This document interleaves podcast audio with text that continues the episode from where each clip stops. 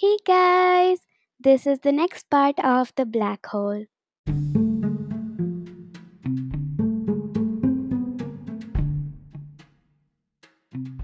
Down the trapdoor. I finally hit the ground.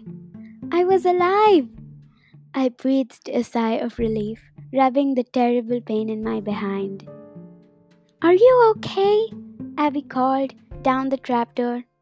Yeah, couldn't be better, I groaned. Why would someone put a trapdoor right in the middle of their living room? Abby swung down to me.